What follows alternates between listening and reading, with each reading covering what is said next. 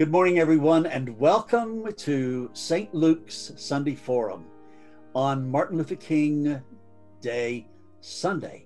It is a wonderful occasion and a wonderful conversation we are about to have. My heart is beating fast because of these two guests, and we will uh, unpack why I'm so very excited. But let's go ahead and get them introduced, and then we'll put out the first set of questions, and then we will be uh, soaring. So, Dr. Gwendolyn Middlebrooks is one of my guests. She joined Ebenezer Baptist Church when she was 10, and she has been there these years. She has been involved in every aspect of the life of Ebenezer Baptist Church. And in addition to that, she was the babysitter for Dr. Martin Luther King and Coretta Scott King for their children. In addition to the fact that she was a tenured professor at Spelman in the education department, um, where she has her doctorate, um, and she has much to share with us. And then also we have Dr. John Vaughn, the Reverend Dr. John Vaughn, who is the executive pastor of Ebenezer Baptist Church. He's a relative newcomer to Ebenezer. It really is a fine example of the forward thinking, the proactive thinking of Ebenezer Baptist, because they hired him to be the executive pastor, and he leads this place while um, their uh, reverend, uh, who is now the senator elect for Georgia um, was running for election. So we'll fill in all the blanks about that. But now that I have very uh, kind of superficially introduced these two people, let's say hello to them. Dr. Gwendolyn Middlebrooks, welcome. Thank you. Thank you. So good Pleasure to, to be here. Thank, Thank you. you. And my brother, John Vaughn, welcome. Good to be here, Ed. Thanks.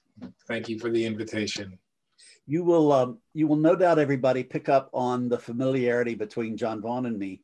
It's because we've been working together to get ready for our Lenten book study between Ebenezer and St. Luke's. We're going to be studying caste, and he and I have been on many, many Zoom meetings, not only about that, but uh, at an earlier meeting to talk about all the kinds of partnerships that we could form between Ebenezer and St. Luke's. And we're very excited. So, doc, Dr. Gwen, let's start with you. Um, tell us about this very exciting life you've had in the center of Spelman, in the center of public education, which is one of your passions, in the center of civil rights, in the center of Ebenezer Baptist Church, and in the center of the home life of the King family. How did all this happen, ma'am? Well, um, I was a student at Spelman College and uh, working an odd job after Sunday school selling uh, the Atlanta Inquirer newspaper, a newspaper that the students had created because we thought we weren't giving, uh, being given fair uh, status in the press. Went to the president's house. His wife opened the door. After she bought a paper, she asked me if I wanted to babysit um, for a family uh, that had just moved to Atlanta to earn extra money. I said, of course. She gave me the name. I said, oh, this, my, this is my pastor's family. We met them this morning in church. Amazing. And I went over and met Coretta, and the rest is history. Uh, uh, Reverend M.L. King Jr. and his brother A.D. Reverend A.D. Williams King performed the ceremony when my husband and I got married. Oh my! I was kind of close in there.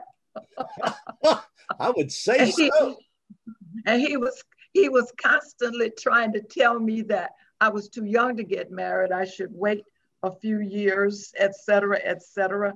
And so I had to prove to him. I celebrated my 60th anniversary on January 8th of this year, and uh, it's all been about proving to him that we could stick.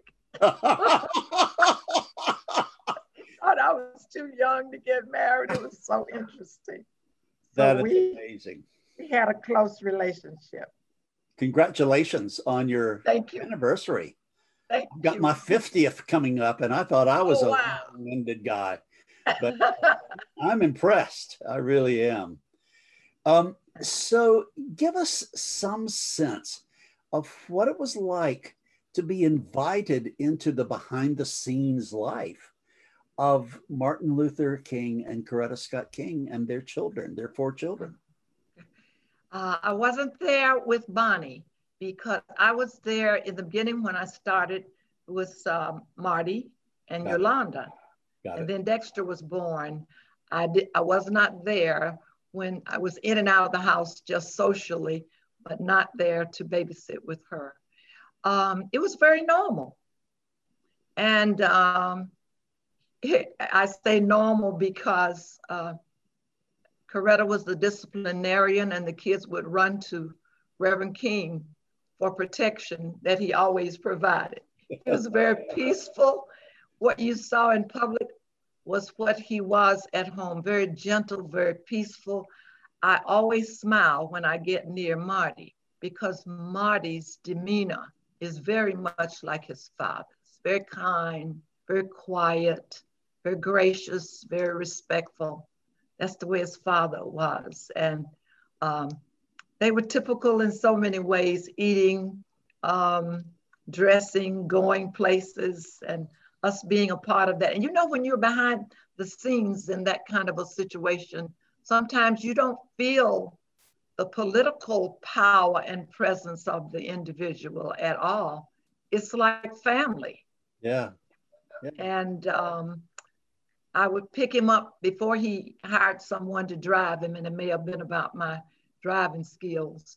I picked him up from the airport, shoveled him back and forth. I'd take Coretta, and I would pick, during those days, you could meet someone at the gate, and we'd walk through the Atlanta airport, and people would be gathering all around him. They, they never saw me, and he would be walking and graciously talking to anybody who wanted to talk um, with him. And I think about how unsafe that was. You know, we never gave it any thought at all. No. But he loved so many uh, things that ordinary people loved. And he appreciated. He loved people. He would take time to talk to all of my friends. Sometimes I had to get a ride.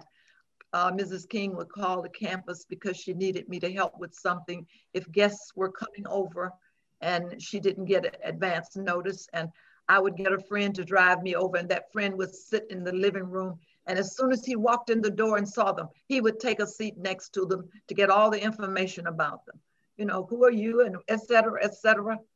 The first day I went there to work, I'll say, uh, I heard the door open. As when I arrived, Coretta asked me if I would go down in the basement and iron some clothes for the children. She was about to take them somewhere. And while I was ironing, I heard the door open and I could hear the footsteps above. And he was saying, Well, where is she? How long has she been here? And he, you could hear his feet running down the steps of the basement, and it was an unfinished basement. He took a seat on the bottom steps, says, Now, who are you? And you go to Spelman, what is your major? And who are your parents? Do you have sisters and brothers? He just talked to everyone. Um, the image you saw of him as a friendly person, generous with his time, was really who he was. Oh my.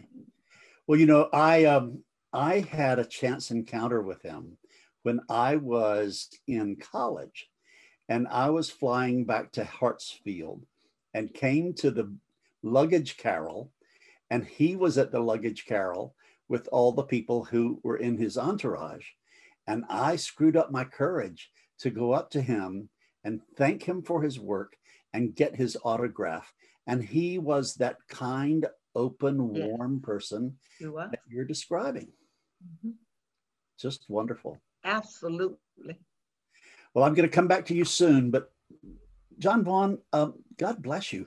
Tell us how in the world did you get from New York City to Atlanta, Georgia? Because you were at an, a, a really famed seminary, Auburn, and tell us what you were doing there. And please, sir, how did you and Ebenezer get hooked up to form such a great match?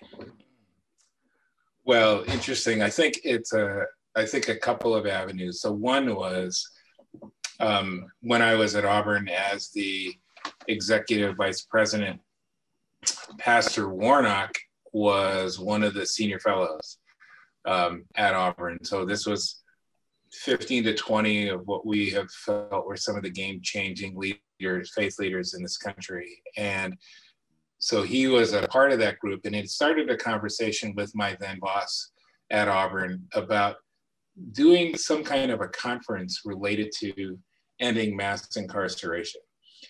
And so my boss came back and she said to me, you know, and asked me to take the lead on kind of working with Pastor Warnock, you know, around this. And so really I became the point person for Auburn, working with Ebenezer and then pulling in the temple and other kind of faith-based organizations to begin planning for this conference around ending mass incarceration. And then we learned pretty quickly that we wanted to be more than a conference, but really launch this national effort around a faith-rooted response to mass incarceration.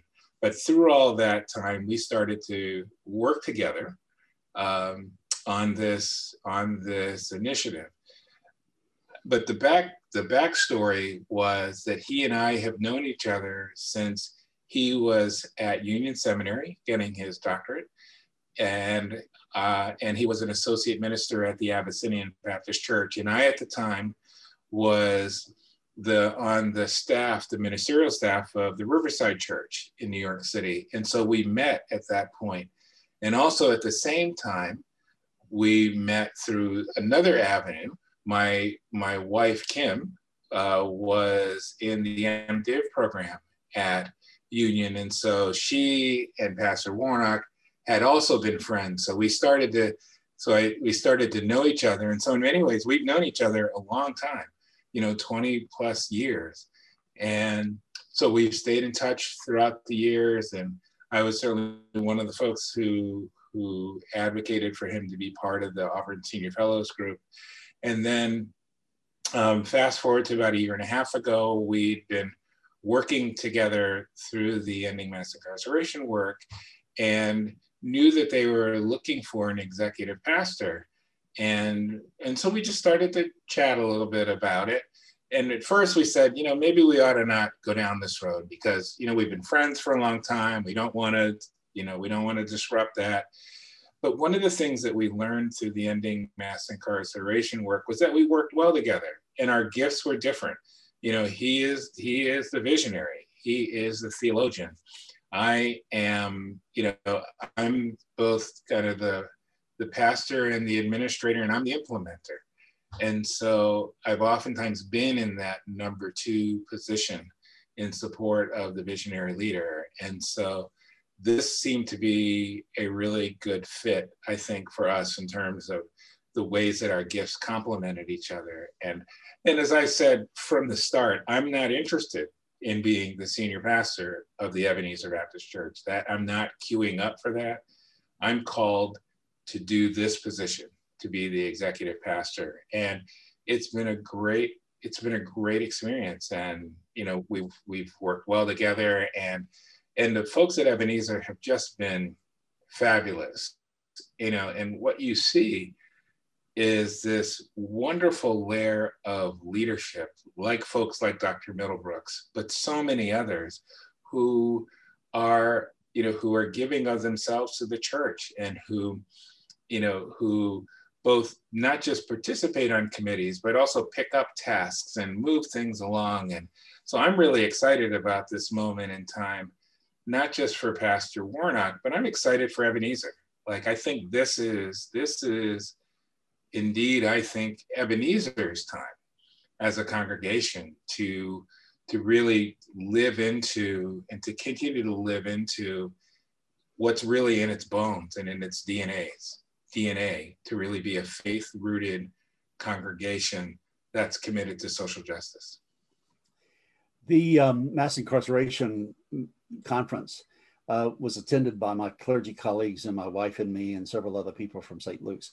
Very well done, my friend. And we are joining you in that movement. And uh, we want to dedicate ourselves to helping you make it a movement. And with all of those other names you dropped, you and I could spend two hours talking about our, our common friends of Serene Jones and James Forbes, mm-hmm. and, uh, J- James Cone, et cetera, et cetera, et cetera. Dr. Gwendolyn, mm-hmm. um, let's talk about what is it like to have as your pastor someone who has now been elected a United States Senator. What's going on in your heart and mind about that? I knew you were going to ask me that question, and I was going to say, I don't know, and pass to Reverend, and pass to Reverend Vaughn because it's so new, it just happened. But as a congregation, remember, I've been in Ebenezer since I was 10 years old. And um, the social justice piece is nothing new to our congregation and to, it's always been there. Uh, it was it was Reverend Martin Luther King Sr.'s calling. I learned to vote. I heard the word vote for the first time in my life in that church, sitting in the congregation. He was talking about voting and how you have a voice through voting and you got a chance to vote when you were 18 and when you were ready, when you got to be 18, that's what you were supposed to. I couldn't wait to be 18 so I could vote because we had an obligation not only to our local community, but to the world to do what we were supposed to do. To uh, Reverend King Sr. would say, stand up and speak out. And the way you had a voice in government was to vote. So it's always been um, part of our reason to be, uh, underpinned by Christian education. Now, I have to tell you this when Reverend Warnock came and when Reverend Roberts came before him, I was hopeful that they wouldn't be constrained by the image and reputation of the church because I believe in change. And I thought it was wonderful to have different people come. And I wanted them to have a chance to do what they wanted to do based on their skill set and their knowledge. And so I haven't been very prescriptive in my mind about what Reverend Warnock should do. You sort of say, I will go where the Lord will lead me. And so that's why I was thinking as you, I say, oh, they're going to ask me that question. And I'm going to say, Reverend, Reverend Vaughn is in a better position than I am to answer that question. But but Dr. Gwen, that's a perfect answer because what you said to me was the raison d'etre, the reason Ebenezer exists is to change the world in terms of civil rights and that you believe in change and that you are open to God's future for you and your parish. And every time you have a new leader, you want that new leader to express their calling. Absolutely. From- Absolutely. And so, I tell you this, I think about, you know, how God led me during the time I lived as a young person. The only place you had to go for recreation was the church and the YMCA or YWCA. And if you missed church, if you missed church at Ebenezer, you miss getting all the pertinent information. Uh, Wheat Street Baptist Church, Big Bethel, Liberty, Ebenezer. That, that was, I don't know if the, I don't know if the ministers got together and decided what information they would give out on Sunday, but I know one thing, all the children from the neighborhood schools were there and we were in church getting all of the information and we talked about it all week. We knew what the adults knew uh, all of those kinds of things uh, were powerful educational opportunities. And I don't know if it was clearly defined in those days that that was the purpose of the church, but it was like a guiding light for your lives as, uh, as, as Negro colored African American people. And that's where you were on Sunday. I see. I hear you. And I feel you. That's so exciting. That really is. Well, let's begin to gradually talk about Dr. King. It is Martin Luther King Sunday. And I want to say a little bit more. Uh, I want to ask you a little bit more about the person. And then what I want to do is get into the principles. Because the great thing about the website for Dr. King is you have the Kingian principles. And I want us to move toward talking about what is the essence of the Kingian principles and how they nurture you two people as responsible human beings in the world. Because that's what we need right now. We need responsible citizens of the world. And I am convinced that Dr. King's spirit and principles can get us there. So, Dr. Gwen, back to you. Can we talk a little bit about how you talk about the essence of Dr. King? Uh, I think the essence is that selfless love that he always talked about. He had to find a way to love everybody and um, not respond with anger. And I've learned through the years that uh, it's not easy for some people to be nonviolent. Um, it's really something, you know, we say some people are born nonviolent. I, I have no idea, but I do know that there are times when you need to practice what you're preaching and you need to go through training. We did that before we were involved in the student movement. But I reach for Howard Thurman when I talk about identifying self. You got to know who you are. Um, when you get to know who you are, and he and Reverend King Sr. and Jr. knew who they were. Uh, you can be comfortable with what you preach and what you say because you really believe it. Um, and he he knew who he was and love was a part of that that's selfless love finding a way to love people who are mistreating you.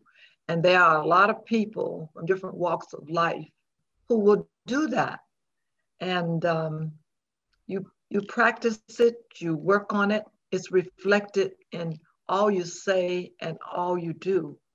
And um, it's not that you are cowardly but it's that you find a way to help a person understand that what he or she is doing is wrong. And but though you're doing it, I'm going to love you anyway. Education um, has been my profession, and I understand that sometimes people do wrong things because they don't really understand how to do right. And so you're obligated not to dislike them, you dislike what they do, but as a person, you love them and try to educate them so they will make better choices. And as we know with our current leader, that our national leader, that's sometimes very difficult, but you don't stop trying. You never stop mm-hmm. trying, and that's what Dr. King taught us. Thank you it's so much. It's a lifelong commitment. You don't stop trying. Yes. And you see, you meet challenges in your family life, in your profession, in your church there are, you meet challenges because you meet people. You, people are, as human beings, are often changing. And when they present you with a challenge, it's an opportunity for you to practice what you preach. Indeed, indeed. If, if you really believe it, this brother has done something that has made me feel very uncomfortable. This is an opportunity for me to decide do I dislike him or just dislike what he has done? And so you begin, it becomes automatic after a while. You begin to understand that, yes, I am capable of disliking what this person did, but I don't dislike this person because this person is another human being, a child of God. And I've got to find a way. And when I can take a step farther um, in the scheme of things, if the opportunity presents itself, I'll try to educate him do something to help him become a better person and to come where I am. Oh, Dr. Gwen, you are making me breathe so deeply. I am just so inspired by what you're saying. Um, I want to come back to you in just a second, and I want to unpack what you said about Dr. Thurman. Now, Dr. Thurman has become a hero of ours at St. Luke's. I inherited St. Luke's as interim rector, when we were we were reading uh, The Cross and the Lynching Tree by James Cone, And then we chose as our next book, last Lent, uh, Dr. Thurman's book, Jesus and the Disinherited. Jesus and now we're choosing to Caste. So I want to come back to you about that, but you breathe and let me go back to Pastor Vaughn. John, what do you think is the essence of Dr. King's teaching? I think, I mean, I, I loved what I was, amen to what Dr. Middlebrooks amen, shared. Amen.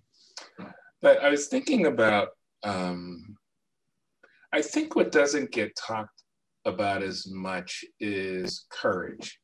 But I would say courage, courage from courage in being able to to articulate issues and talk about things that folks are really not comfortable talking about.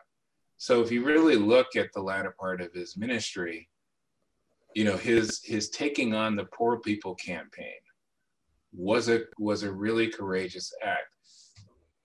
Some would argue that what really got him killed was when he started to organize poor white people, when you were really beginning to cross those racial boundaries. Um, I also think the courage of, and you know, having been in Riverside Church, you know, we know we knew very well the importance of that significant speech where he talked about the the interconnectedness of militarism, poverty, and racism. That was not a popular thing to say. He could have just stayed right on his regular path that he was on, but the courage to be able to name to name that interconnectedness and to and to and to show the ways in which they are the ways in which they were and i would dare say even the ways they stay still are interconnected. Um, and i think the courage at those moments you know that and it cost him it cost him some relationships. It cost him um, you know, I mean, the New York Times the following day basically, you know, basically uh, lambasted him, you know, over it.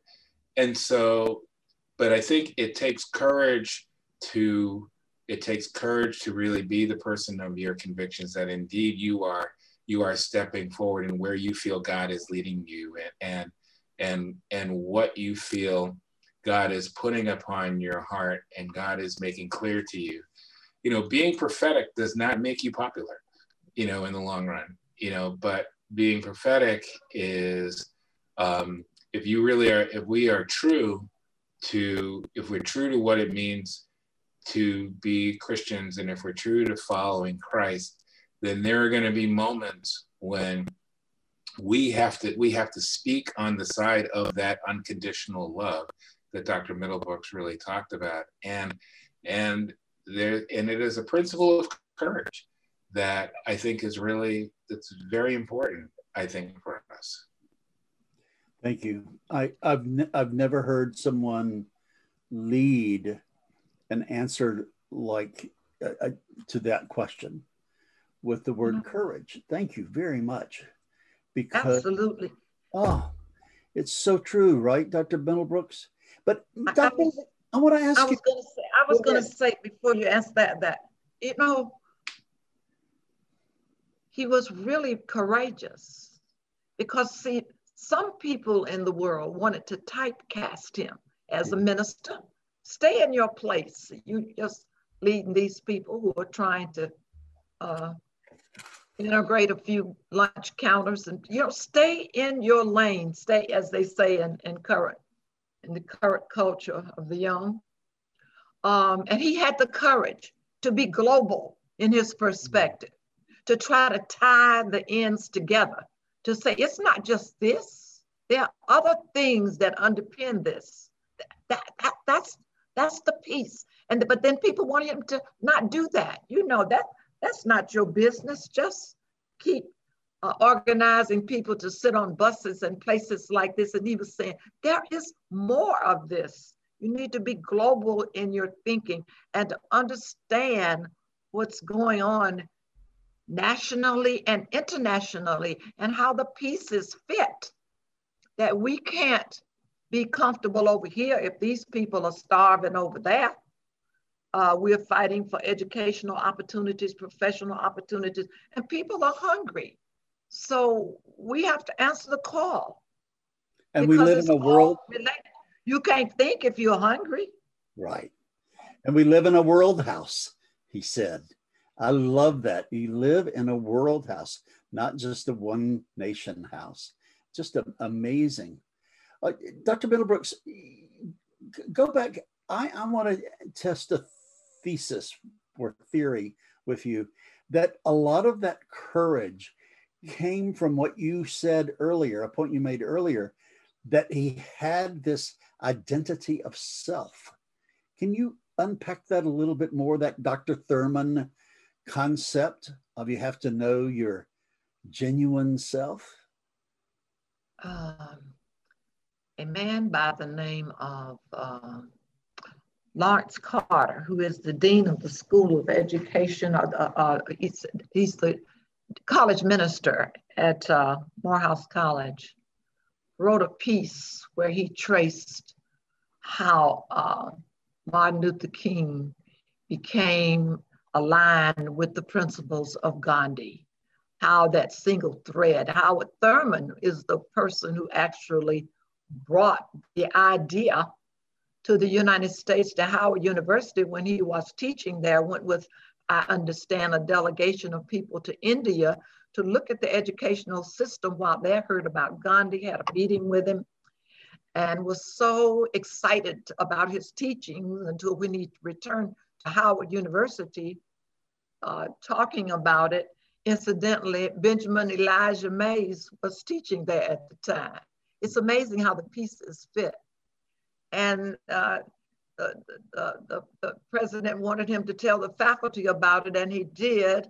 And then um, the story goes after, incidentally, uh, the man who founded CORE was also a piece of that puzzle and left and founded CORE. Benjamin Elijah, Elijah Mays, um, Reverend Sam, um, the name is escaping me now, Williams, I think, left and both went to Morehouse to teach before Benjamin E. Mays became president. And the philosophy teacher of Martin Luther King was Reverend Williams, Sam Williams, mm. who talked about the teachings of Gandhi and nonviolence in philosophy class when Martin Luther King was a student there. I mean, it's just amazing how that single thread from Howard Thurman's connections with Gandhi came into the life of Martin Luther King Jr.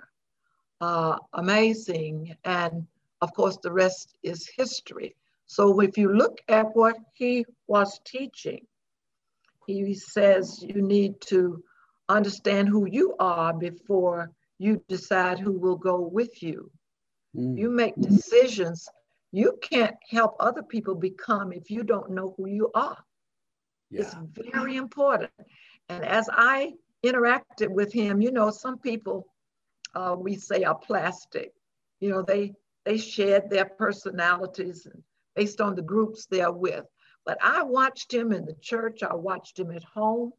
I've seen him dressing to get ready. It's always the same in his attitude toward people. Always took time for people. Always wanted to see people. Always wanted to watch people. When they told me he had been shot looking out over that balcony, I knew the many nights I saw him when I was upstairs reading to the children. I'd hear the door open, I'd go downstairs, and you could see from the steps, the front door would be open. He would be standing on the porch in the dark, leaning over the balcony with his hands on the balcony, just looking. And I would think how dangerous it was, but you couldn't tell him that because, and I think about that when I see the words on his tomb, free at last, free at last, because his popularity and his work constrained him. Uh, it was difficult to protect him physically, but there was a freedom he enjoyed when no one was looking. He'd stray away and stand by himself. Mm. And I thought about him on that balcony because I saw him do that so many times. But if you talked with him about it, and I did one time, I said something to him about coming into a room before I closed the draperies. He said, Oh, I can't be worried about that. The back of the house was to an alley. He said, When my time comes, I'll go. I can't worry about that. I can't live worried about that. He said, When my day comes, I could just walk down the steps of the basement and break my neck and die. And, and he laughed about it, which was true. So you would leave him alone because he was trying to enjoy life. But he definitely knew who he was. And that was the only way he could help other people. He had to be not only know who he was, he had to be comfortable with who he was. Yeah. yeah. You two, you two are teaching me so much. I'm so grateful. Uh, Pastor John, will you talk about you and Dr. King? How did you get in touch with him? How did he get in touch with your soul as a young person? Well, it's interesting. Um, it even predates me. Um, so what I mean is, uh, so my my parents met in graduate school in Massachusetts. My mother was getting her PhD in psychology from Clark University in Worcester, Massachusetts. And my dad was getting his PhD in physics at Boston University. And so my uh, so my father used to play ping pong with Dr. King when he was uh, at Boston University. So it goes, so it goes back even that far, even before I, uh, even beforehand. Um, but I, I will say more seriously that, you know, I think for me, it's um, that notion of what does it really mean to love everybody unconditionally? Mm-hmm. Like that, that, and, and I would say it really coincided also with my own call to ministry. I I went to seminary straight out of college. I went to the Pacific School of Religion in Berkeley, California. And I actually went to seminary not actually thinking I had a call to ministry, but of course God had other plans. And about halfway through, God said, "No, you got a call, and it's and it's going to look like this." But I think in in that this the discernment around call, I I began to to begin to understand Dr. King in kind of new and different ways than he was than I than I knew growing up or than he was taught in school. And but that notion that could not really let me go, it kind of you know goes back to what Dr. Middlebrooks was talking about is so what does it actually mean to love everybody? And not just in a very familial way, not just even in a community way, but what does that mean in society? You know, to love everybody that one, everybody as one of God's children. And and that is that is challenging. Like it is very what does it mean to love right now the president of the United States, who who is not necessarily acting in my best interest, you know, in this, um, at least how I experience it, and in terms of what he's facilitating.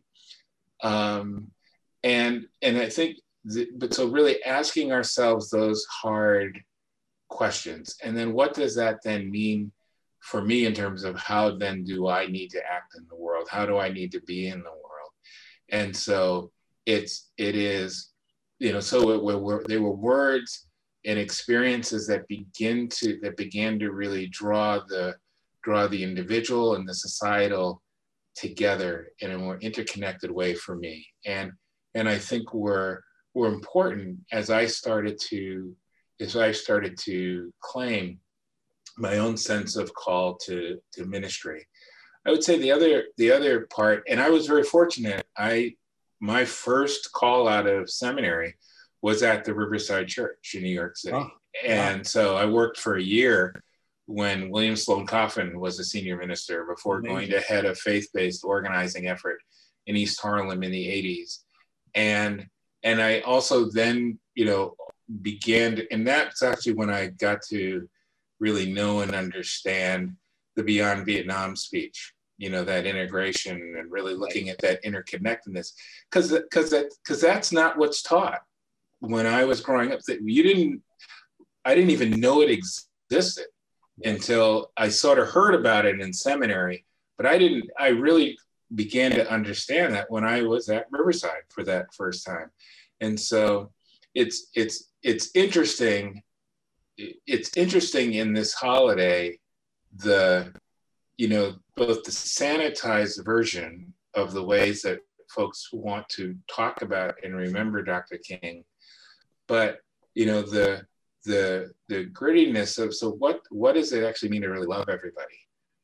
You know that that that he lived out clearly in his interpersonal life, but also in his in his community and in his ministry, and that to me is the you know, if there's no other takeaway, I think for people this weekend, it's to really be challenged by that and not just, you know, live in the basket of, oh, isn't it great if we all live together? Isn't it just great for us to have a dream? And all of that is, is wonderful, but the nitty gritty of, um, you know, be, you know, what does it really mean to love and care about everyone? The folks that you like and the folks you don't like, the folks that, you know, you're excited about and the ones that make your skin crawl, like all of that together to me is is part of what I what I have felt kind of you know the my my engagement with Dr. King has has did for me early on. Thanks for bringing us back to that. That is so powerful, Pastor John. Um, I I love the Beyond Vietnam speech, um, and I reread it every year. What are the other two or three, either speeches, sermons, or books John, that you return to as as as ways of kind of just reminding you of how courageous, how amazingly thoughtful Dr. King was?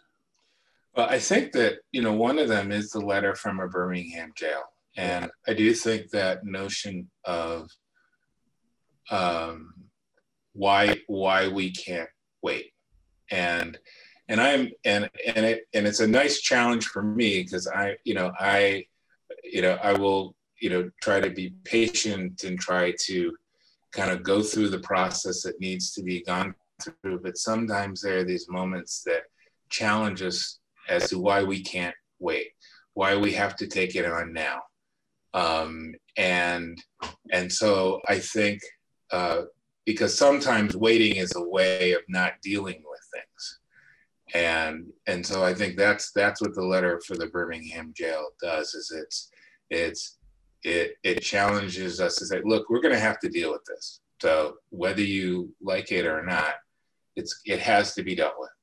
So I think the letter from the Birmingham jail has always been um, has always been significant for me. Um, and then I think the you know where do we go from here, community or chaos? You know, which I think is that it's you know there's there's a choice to be made. And and these things don't happen just because we say it, it's going to happen. It happens with intentionality. It happens with work. It happens with community building. Um, it happens because we lean into it and we lean into the you know the sometimes the discomfort of building and the tensions of building relationships as well as the joy you know that comes with that too thank you dr middlebrooks what are your favorite sermons? What are your fa- What do you keep re- returning to when you want to commune with Dr. King and what he meant? I haven't thought of a favorite one except I can't remember it. I mean, I can't identify it. Um, when he was when he was talking about war, poverty, uh, and racism. Yes because I always struggle with the word poverty, and I, I want to take us astray here, but see, I think I'm the person I am because I lived in poverty, but I wasn't poor.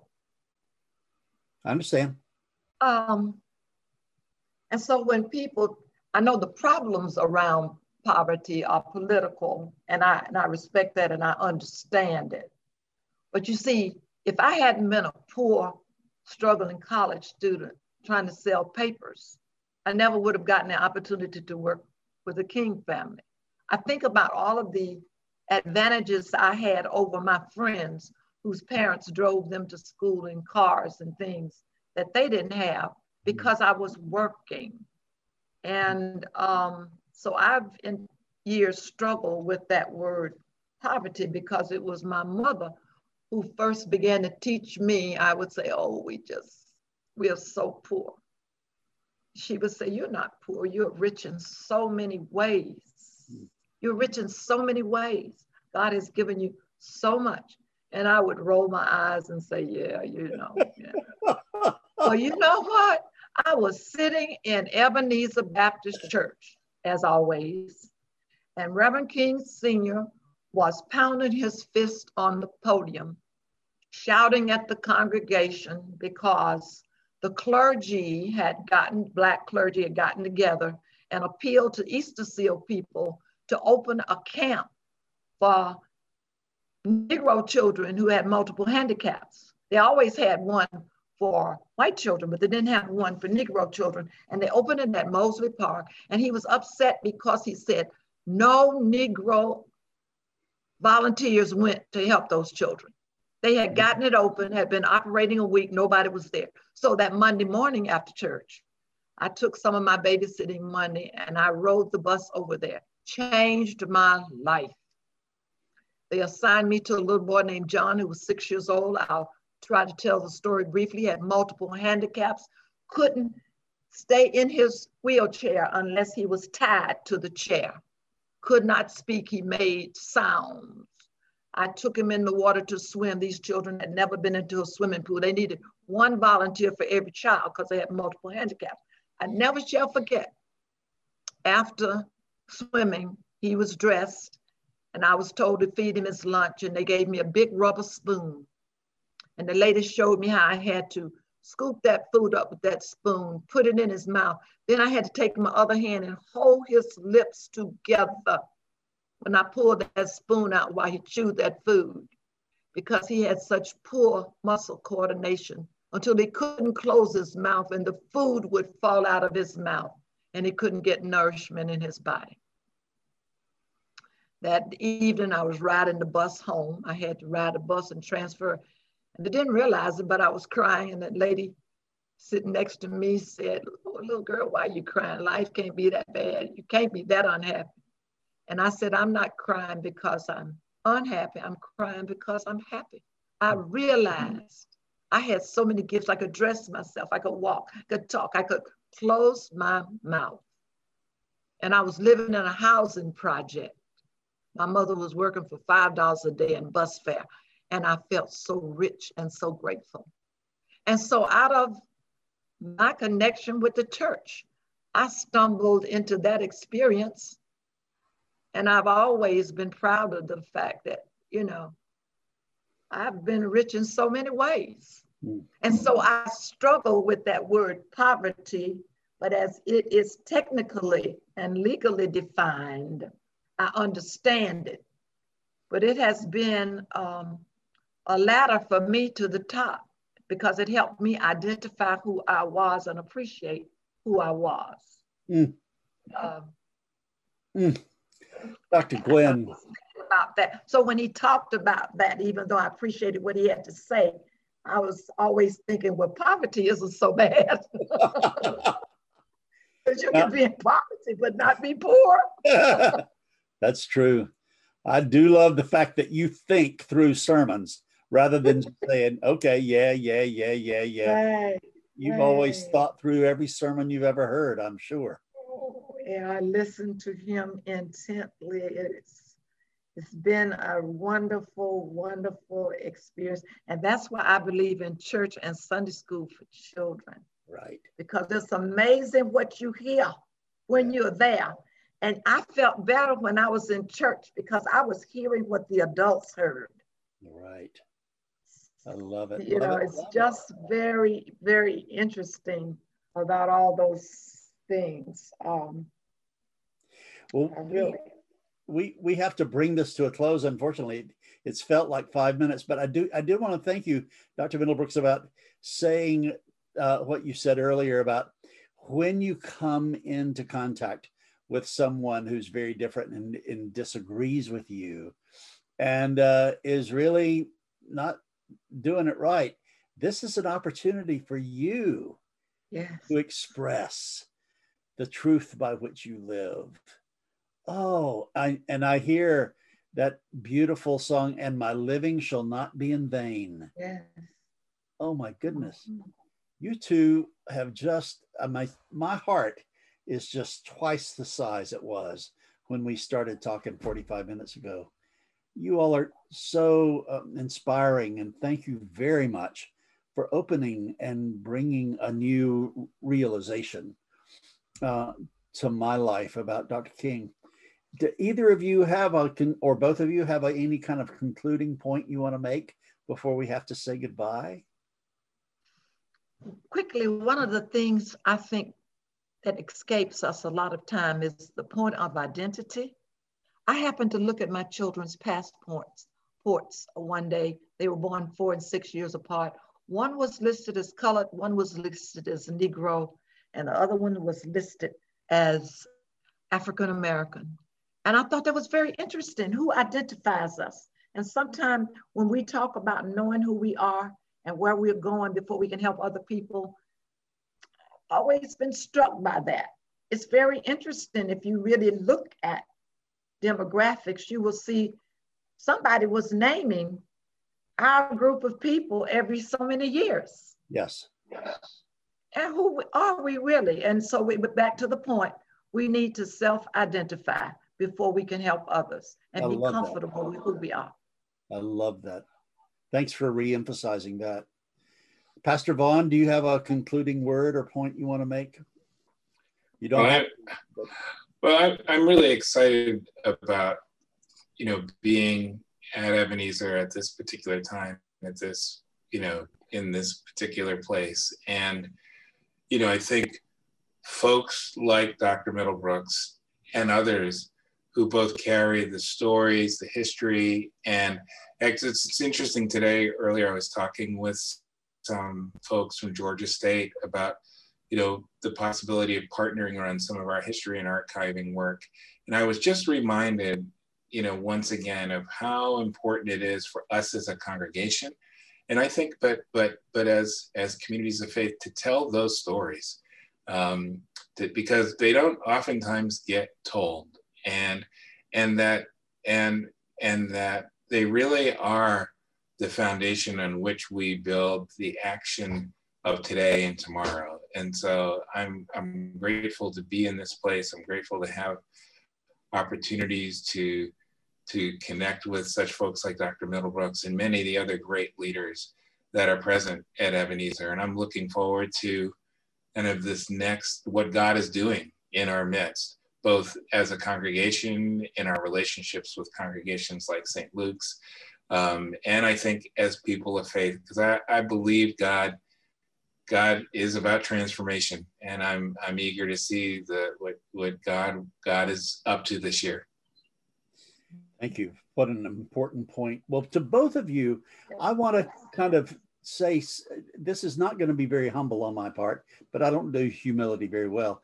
On behalf of the world, I want to thank you too for doing what you do to make Ebenezer Baptist Church the resource for justice and peace and global citizenship and moving into the future and also being you all are a global institution.